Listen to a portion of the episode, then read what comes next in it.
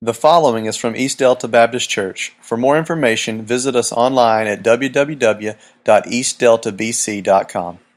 If you would take your Bibles out and turn to Judges, and we're going to be in chapter 2, and uh, we're kind of going to talk about uh, what our ideal today is. We're going to have a baby dedication here in just a moment, so uh, we're going to talk about mothers a little bit, but more so uh, just uh, parents in general. I know it's Mother's Day, and uh, I have some things that we'll talk about a little bit about mothers. But uh, you know the the ideal in Mother's Day, and then when we think about mothers, of course, we think about babies and different things. And uh, I had some things that I owe my mother. And uh, if you were raised uh, kind of in my generation and maybe older or maybe a little younger, you may have heard some of these things, th- same things. Uh, things that I owe my mother that my mother taught. My mother taught me to appreciate a job well done. With sayings like, if you're going to kill each other, go outside. I just cleaned the house. My mother taught me religion with sayings like, you better pray that comes out of this carpet. or about travel time. If you don't straighten up, I'm going to knock you into the middle of next week. That's time travel before we even knew it existed. Things my mother taught me about logic. Why? Because I said so. More things about lo- logic. If you fall out of that swing and break your neck, you're not going to get to go to the store with me. My mother taught me about foresight. Make sure you wear clean underwear in case you're in an accident. Uh, we have some nurses here. Do y'all check that right off the bat when somebody comes in or anything? Because I've heard that. You don't check that first? Good. Uh, my mother taught me about irony. Keep on crying, and I'll give you something to cry about. Uh, my mother taught me about osmosis. Shut your mouth and eat your supper.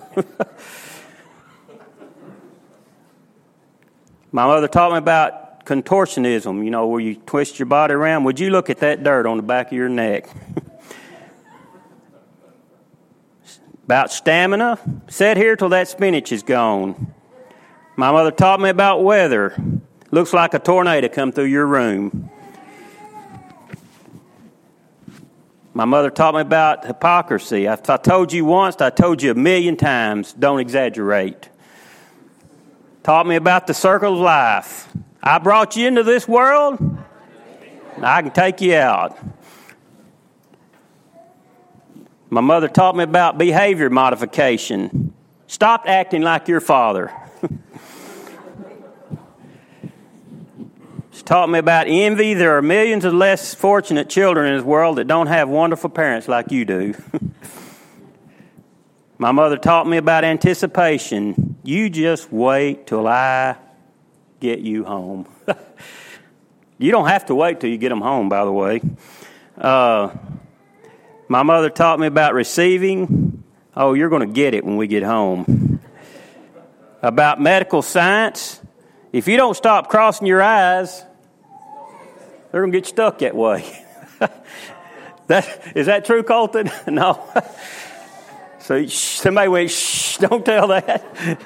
so you cross your eyes all you want. Uh,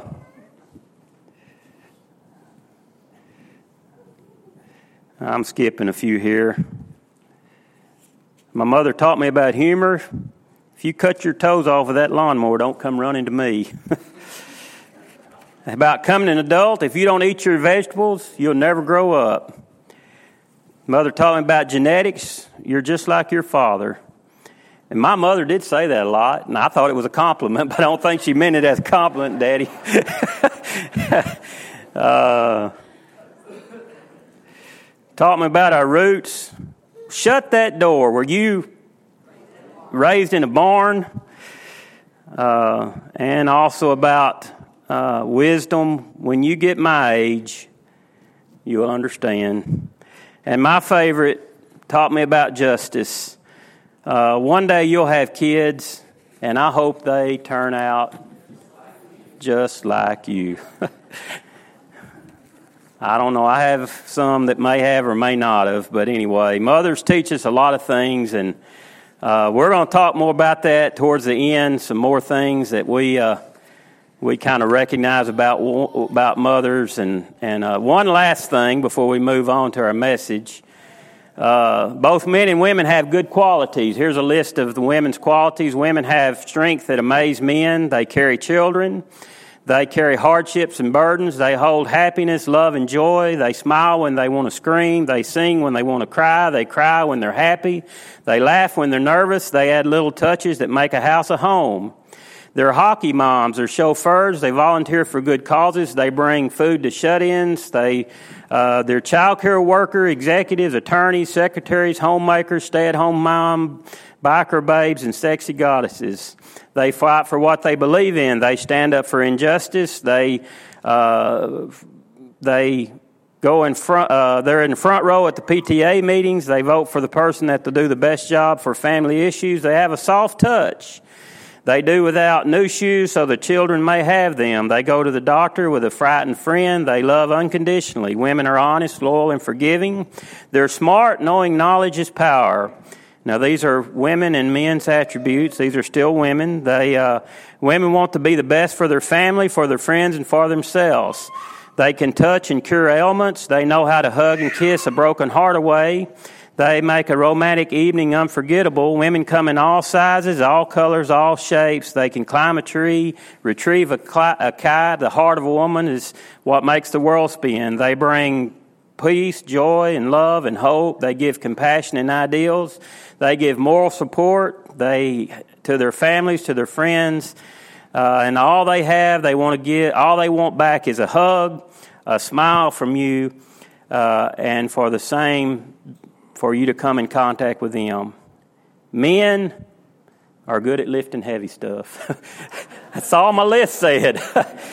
I didn't make that list, but I think we surely there's some others. So uh, the last thing, uh, mother uh, got a card from uh, uh, her 12 year old son, Thane. Her name was uh, Elizabeth. He said, Mom, you must feel really proud to have produced such a good looking, intelligent son when all you had to work with was dad. So,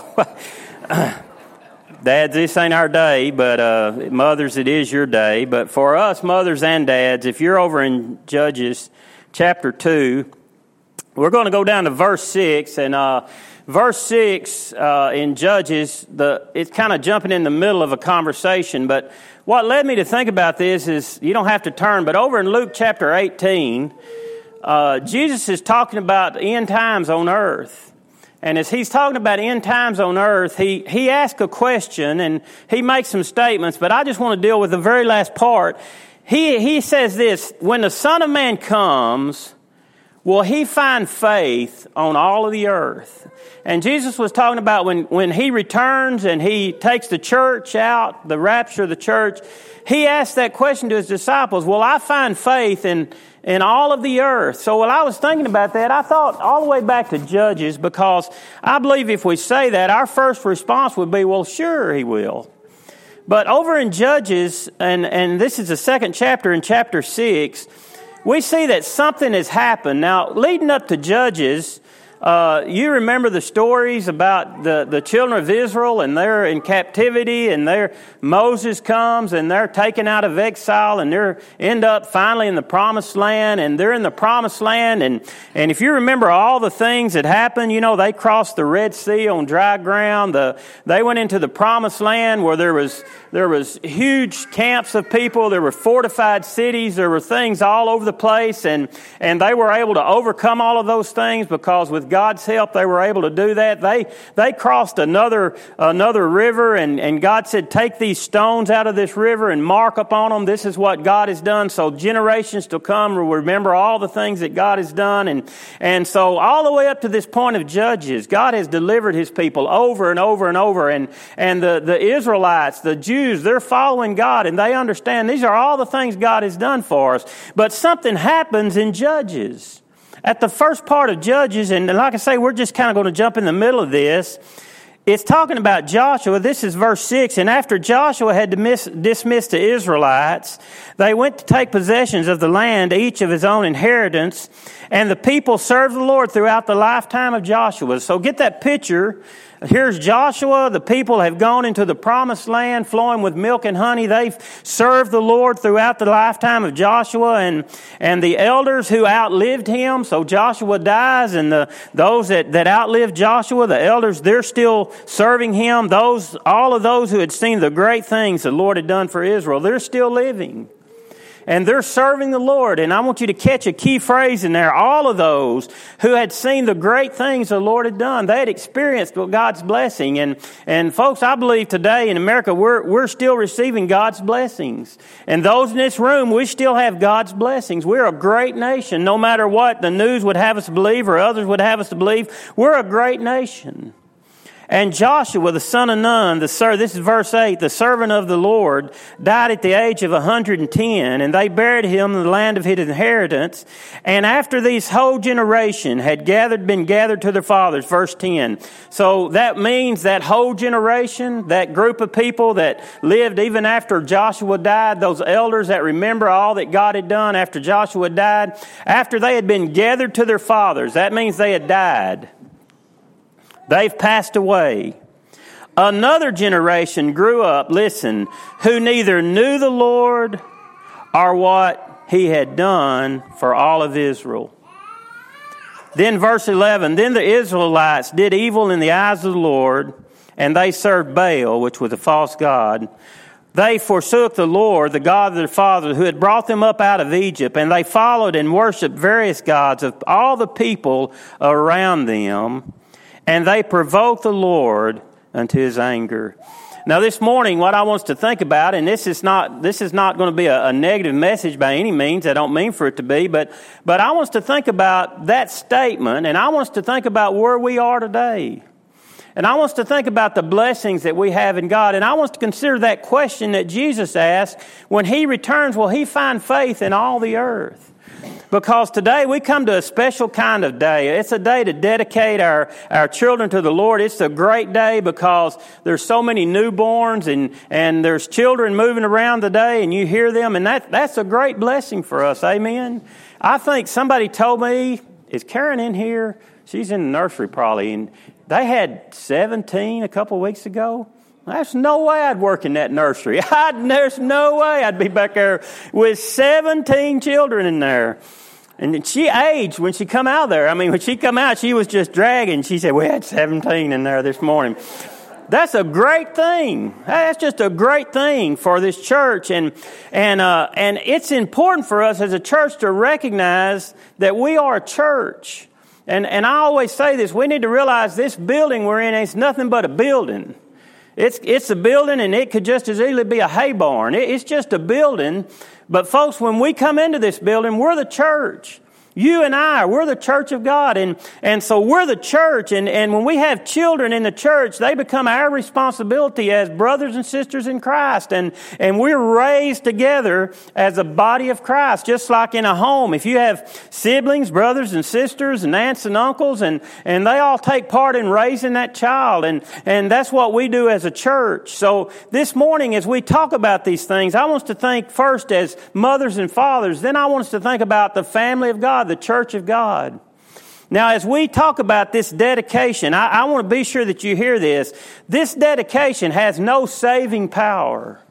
In other words, this is not something that brings salvation. It's, it's not a process that's necessary to go through to gain salvation. It's not something that, that we have to do or we require or God requires. It, it has none of those things.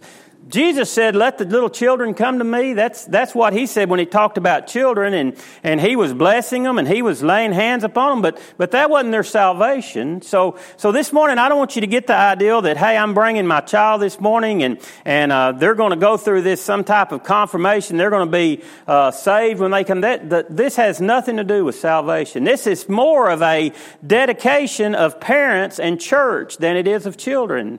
In other words, it's just an opportunity for us to to give our child back to God and say, God, I, I want to raise this child as you would have me raise this child. And, and we as a church saying, hey, we want to be a part of raising that child. And, and it's more of a commitment for parents and for grandparents and for us gathered in this place and parents than it is for the child. So as we think about that, we're going to move rather quickly through this this morning. I don't have a lot of illustrations and a lot of things to cover because it's pretty self-explanatory. I want us to think about what took place in Judges, and I want us to think through it, through it from a point of we don't want that to happen in our church, and we don't want to have this to happen in America. We want we don't want this this type of thing to happen around us. So the first thing the first thing I want us to think about is this a generation that had forgotten what God had done for them, there in verse 10. How did that happen? At some point, we see a group of people that was with Joshua. They remembered all that God had done. Joshua died, and this group lived on. This next generation lived on. And they remembered all that God had done. How did they do that? Evidently, there was someone in their past had said, Hey, let us tell you what God has done in the past. And they began to teach those children. And those children began to grow, grow. And as they grew, they began to say, Hey, we remember what God had done. But something failed in that plan. Because it says in the scripture, a generation grew up that knew not what God had done. So when we come to thinking about dedicating our children, parents, it's our responsibility. Church, it's our responsibility to tell our children what God has done for them. And when we do that, when they begin to learn about who God is, they begin to learn about Jesus Christ, then we don't grow up a generation who knew not God and knew not what He had done. I'm amazed that I was at a church in Melissa and, and we had a guy and he, he came for a few weeks and we talked and visited and, and over time they kind of quit coming and he, he come back and he said, oh, we're, we're not going to force anything on our children. Well, we can't force anything on our children, but he said, we, we're going to let him grow up and make his own decisions about God and we've, we're visiting every kind of church there is available. Now, I'm not saying that, that you have to be a Baptist or come up in a Baptist church. I'm not saying you have to come up in a Methodist church or a, or a Pentecostal church. I'm not saying anything about that. I'm talking about a relationship with Jesus Christ. The denomination doesn't matter. Religion doesn't matter. What matters is bringing up a child and teaching a child what God has done. The, the background of wherever that comes from doesn't matter. And, and when we have, a, we have a parent that actually says, hey, we would never tell our child. We just want him to hear and make these decisions and grow up on their own. To me, that's how this generation happened. These Israelites said, well, we're certainly not going to tell what God has done. What if we influence them? And, and folks, that's why God has blessed you with a child. As parents, it's our responsibility to, to grow up. Church, it's our responsibility to teach the scriptures. That's why it's important when we come to church, we take God's word and we take God's word and we teach from God's word. We don't need to, we don't need to give our opinions. We don't need to give our thoughts. We don't need to give our commentaries. We need to say, this is what God's word says. And that's how we need to raise up our children. Here's the second thing. A generation grew up in verse 12 that worshiped what everybody else did. Did you catch that as we read that verse 12? I want you to look at they forsook the Lord, God their fathers, who had brought them up out of Egypt. They followed and worshiped various gods, listen, of the people who were around them. What does that mean? That means as this generation and judges grew up, they began to say, well, look, everybody else is doing it. I mean, everybody else is doing this, so we might as well do what everybody else is doing. Hey, if everybody, what did Mama say? If everybody else jumps off a bridge, are you going to jump off a bridge? You know, did your mom ever say that? Well, you know, that, that's something we grew up understanding. And just because we look and say, and the children of Israel looked and said, hey, hey, everybody else is doing it. We need to, we need to do that also. It becomes our responsibility. Kids today can go after any kind of ism. I think kids today have a tough road. I think they have so many obstacles and so many people pulling their direction and so many cults and so many religions and so many different ideals that, that it's tough on them. So it becomes our responsibility to say, hey, this is what God has done and, and this is the one who truly deserves our worship. Because it's real easy to fall into the crowd and to look like a part of the crowd. The, the Bible says this over in Proverbs. It says, train up a child in the way that he should go. And when he's old, he'll not depart from it. That, that word training, that was, a, that was a word used back in that time, and, and the mothers would take a newborn, and, and as they were teaching that newborn to, to, to suckle, they would take a, a substance and they would put on their, their tongue and the roof of their mouth, and, and, and that would make that child try to get that off the roof of their mouth, so they would, they would start, they're like getting peanut butter stuck on the roof of your mouth, and you start trying to get it loose. And, and, and through that process, they were training up that child. So that's the ideal of that word. It's that we as parents were to take that and, and it was to give that child a desire for more. Well, that's what we're to do. We're to, we're to train up a child and we're to give them that desire for more for more of God's Word and, and not to say, oh, I just, I hate going to church. It's boring up there. That preacher's boring. The service is too long. It's too hot. It's too cold. It's all kinds of these excuses. No, we want to train up a child that they'll have a desire to grow. I, am amazed. Tom Landry, I, he's still he's still my coach. I mean, I still like Tom Landry, and and uh, I was watching him one day on TV, and and uh, they had the Cowboys out there, and I don't know what receiver it was, but there was Tom Landry, and he looked like an old man to me. The older I get, to realize he wasn't as old as I thought he was, but but he had a receiver standing there beside him, some young fit athlete, and and here's Tom. And, and they were showing him on news, and he was looking at the quarterback, and they snapped the ball, and he ran out and made a little move and turned and caught a pass, and then he walked over there and he started teaching that guy, and he was pointing, and he, he pointed out, and he pointed across, and, and I was so impressed with that because I thought, here he is, he's the, he's the head coach and he's out with a receiver and he's, he's teaching that guy how to run routes and how, how to turn and how to cut and how to, how to catch passes and, and how much training was that? And, and, and you know what? That takes effort. He, he could have easily just, just stood over there like we saw him on the sidelines and, and, and just thought, you know, and, and maybe you didn't realize he was so involved in every aspect of the game. And, and parents, it's sometimes easy for us to do that because it takes effort it takes time to train up a child. And, and so easy for us to stand on the sidelines sometime and say, well, I, I wish our schools did better at this, and I, and I wish uh, the Sunday school did better at this, and I wish the church would do a little better at this, when, when we need to realize we need to be showing them how to run routes. We need to be out there and saying, here's some examples. And, and we need to live a life of examples. Because the Bible says, train up a child don't just allow someone else to do the training, but, but train up a child. It takes discipline to train up a child. Now, I may get on some toes this morning, so curl them up for just a moment, but we're going to go there anyway because I would hate not to say what's in God's Word. Amen? But the Bible talks about disciplining a child. The Duke of Windsor, he was asked what impressed him most about America. He replied, It's the way American parents obey their children. Here's an actual letter to Dear Abby. My problem is my mother. She's too lenient. After she gets angry and punishes me, she often apologizes. Why should she when I had the punishment coming, mixed up in Cleveland? Here's Abby's reply, and I don't think much of Dear Abby, but anyway, Dear Mixed Up, your mother, like many other, faces fears that you won't, that you'll love her less because she's punished you.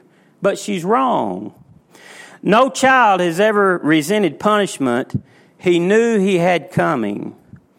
Discipline is a proof of love. And children know this. And I wish parents did.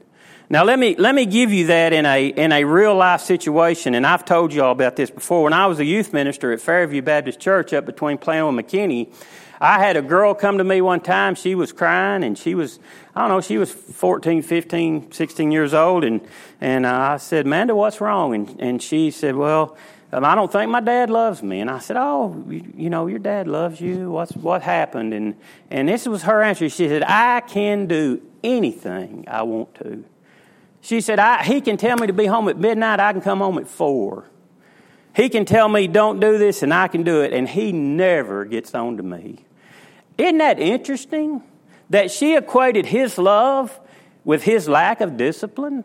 He, she said, if he really loved me, why would he let me do whatever I wanted to do? Now, I don't know if there's some other mixed up things there, emotions. I'm not a counselor, but, but it amazed me that she thought, my dad just don't care about me because he lets me do anything and everything. Now, he, she was in a two parent home. But, but she, he said, she let, he lets me do anything I want to do.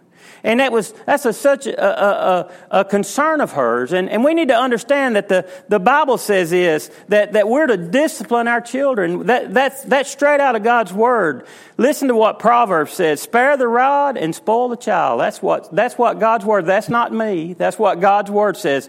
Spare the rod and, and spoil the child. Discipline can be positive I mean, positive discipline, hey, that's a good job. That's a job well done. I mean, reward what you love about it. Here, here's something I found out at work. Recognize, reward what you want repeated. Do you hear that? Recognize and reward what you want repeated. That's good discipline. Hey, you've done a great job and I'm proud of you and, and, and, and this is what you need and, and I love that about you. And, and we perceive some kind of, uh, of other discipline as negative. Hebrews 12, 11, to listen to this. No discipline seems pleasant at the time, but painful.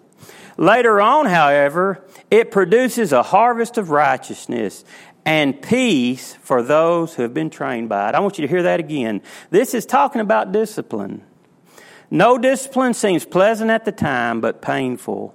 Later on, however, it provides or produces a harvest of righteousness and peace for those who have been trained by it. Here's what the Bible says it says, The Lord disciplines those he loves. You know, as God's children, he disciplines us.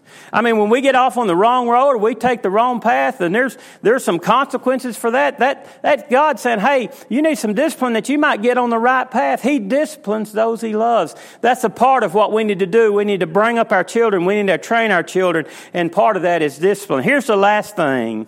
When we raise a generation like the generation we see here, they don't have a chance. Look at verse 15, and this is where we're going to close.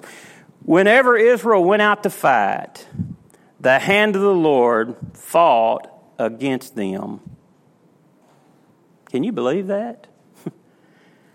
when Israel went out to fight, the hand of the Lord went against them to defeat them, just as he had sworn to them, and they were in great distress. See, when we, when we have a generation that grows up that knows not the Lord, they don't remember what God has done. They don't hear the blessings of God. They, they grow up not understanding what God is and who Jesus Christ is and what that means. Then all of a sudden, the Lord, through His discipline, through His direction, they, they begin to fail as a, as a generation, as a, as a society. Somewhere down the line, the parents neglected of, of teaching and training the, the importance of worshiping God. I had a man come one time, and, and you may say, well, I, I've, I, I raised my children that way. They hadn't turned out exactly that way, and you're saying train them up and they'll return from it. And I had a, a man come in the church one time. This has been a few years ago. I'd love to tell you the whole story. I don't have time, but, but he said, you know, when I was a kid, my mom prayed for me. And he said, I drank and I drank and I drank. And he said, I would come home and he said, I'd hear her in the house praying for me through the walls of the house. He said, I had a bottle of whiskey, I'd pour it on my head and scream at her and laugh. And when he came up here, he was in his later 80s. And he said, You know what? I never forgot my mom's prayers. This was 50, 60, 70 years later. He said, I never forgot them. And he said, You know, I, I, I, accepted Jesus Christ as my Savior. I put down the bottle. He said, The doctor told me, You drank so much, you can't quit drinking. You'll have to wean yourself off or it'll kill you. He said, I told that doctor, I'm through. I'm not going to drink anymore. If it kills me, I'm dying. And he lived. And he said, I've accepted Christ and I want to be baptized. I baptized him right up there. The funny thing to me, maybe to no one else, is when he started under, he got scared and both feet come out of the water up there. he tried to stop me from taking him under and he kicked his feet out and he went zoop, right straight up in there and, and we got him baptized. Amen. And he, uh, uh, but what a testimony. His, his mother and dad was long gone. And you know, he said, I wish I could, I wish I could tell my mother. And I said, you'll be able to tell her. She'll know. She'll see you. You'll, you'll be in heaven together with her. And how much comfort he found in that. But folks, the Bible says, train up a child in the way he'd go. And when he's old, he'll not depart from it. Here's the great thing. This generation we see, God gave a chance over and over and over. We never come, just like Colton said, we never come to a point in our life when God says, okay, I'm through with you. I'm done with you. But He opens the door of opportunity. If we failed in the past, if we've raised children in the past and we didn't, turn out right or we failed in some way, you know what? We still got a chance. You still have an example. You still make an impression. It doesn't matter how old you are here today. If your if your mom's still alive or if she's not still alive and, and maybe she's gone on and you still make quotes she makes or you still think about things she's taught you, you know what? She still has an impression on your life, doesn't she? And, and parents, we still have a chance to make an impression. Even if our kids are grown and gone, we can still make an impression on them by how we live and how we set that godly example. We need to know that God still gives us second chances no matter where we are. But why not start the way God would have us to start? Let's bow our heads together this morning. And Father, I thank you for your word. And Lord, as we think about that generation that grew up, that they grew up not knowing you, they, they had forgotten, and, and somewhere down the line, parents and churches and families and siblings had, had missed that opportunity to share all the wonderful things that God has done. Lord, I pray today as we think about this time of Mother's Day, we think about this time of dedicating our children. Lord, I pray that we would be a, a, a testimony for them, an example. I pray that we'd be training up a child, that we'd be out with them, showing them the ways and showing them how to move and how to go and how to respond in situations, showing them that they can stand out from the crowd, that they don't have to be a, a follower, but they can be leaders. And, and through being leaders, Lord, they can be the one that leads the crowds instead of falling in and following the crowds, Lord. I pray, Father, we'd be encouraged today knowing that if we follow your word in raising up, a child in the way they should go, that they'll not depart from it. But those words will ring true again in their minds over and over. I pray, Lord, that we'd be praying church, that we'd be praying parents, and wherever our children may be, age wise, we'd lift them up in prayer regularly. That, that we would protect them, and Father, that Satan would be bound from them, Father. Lord, I thank you for this day. I thank you again for mothers and how special they are to us and the joy we find in them, Lord.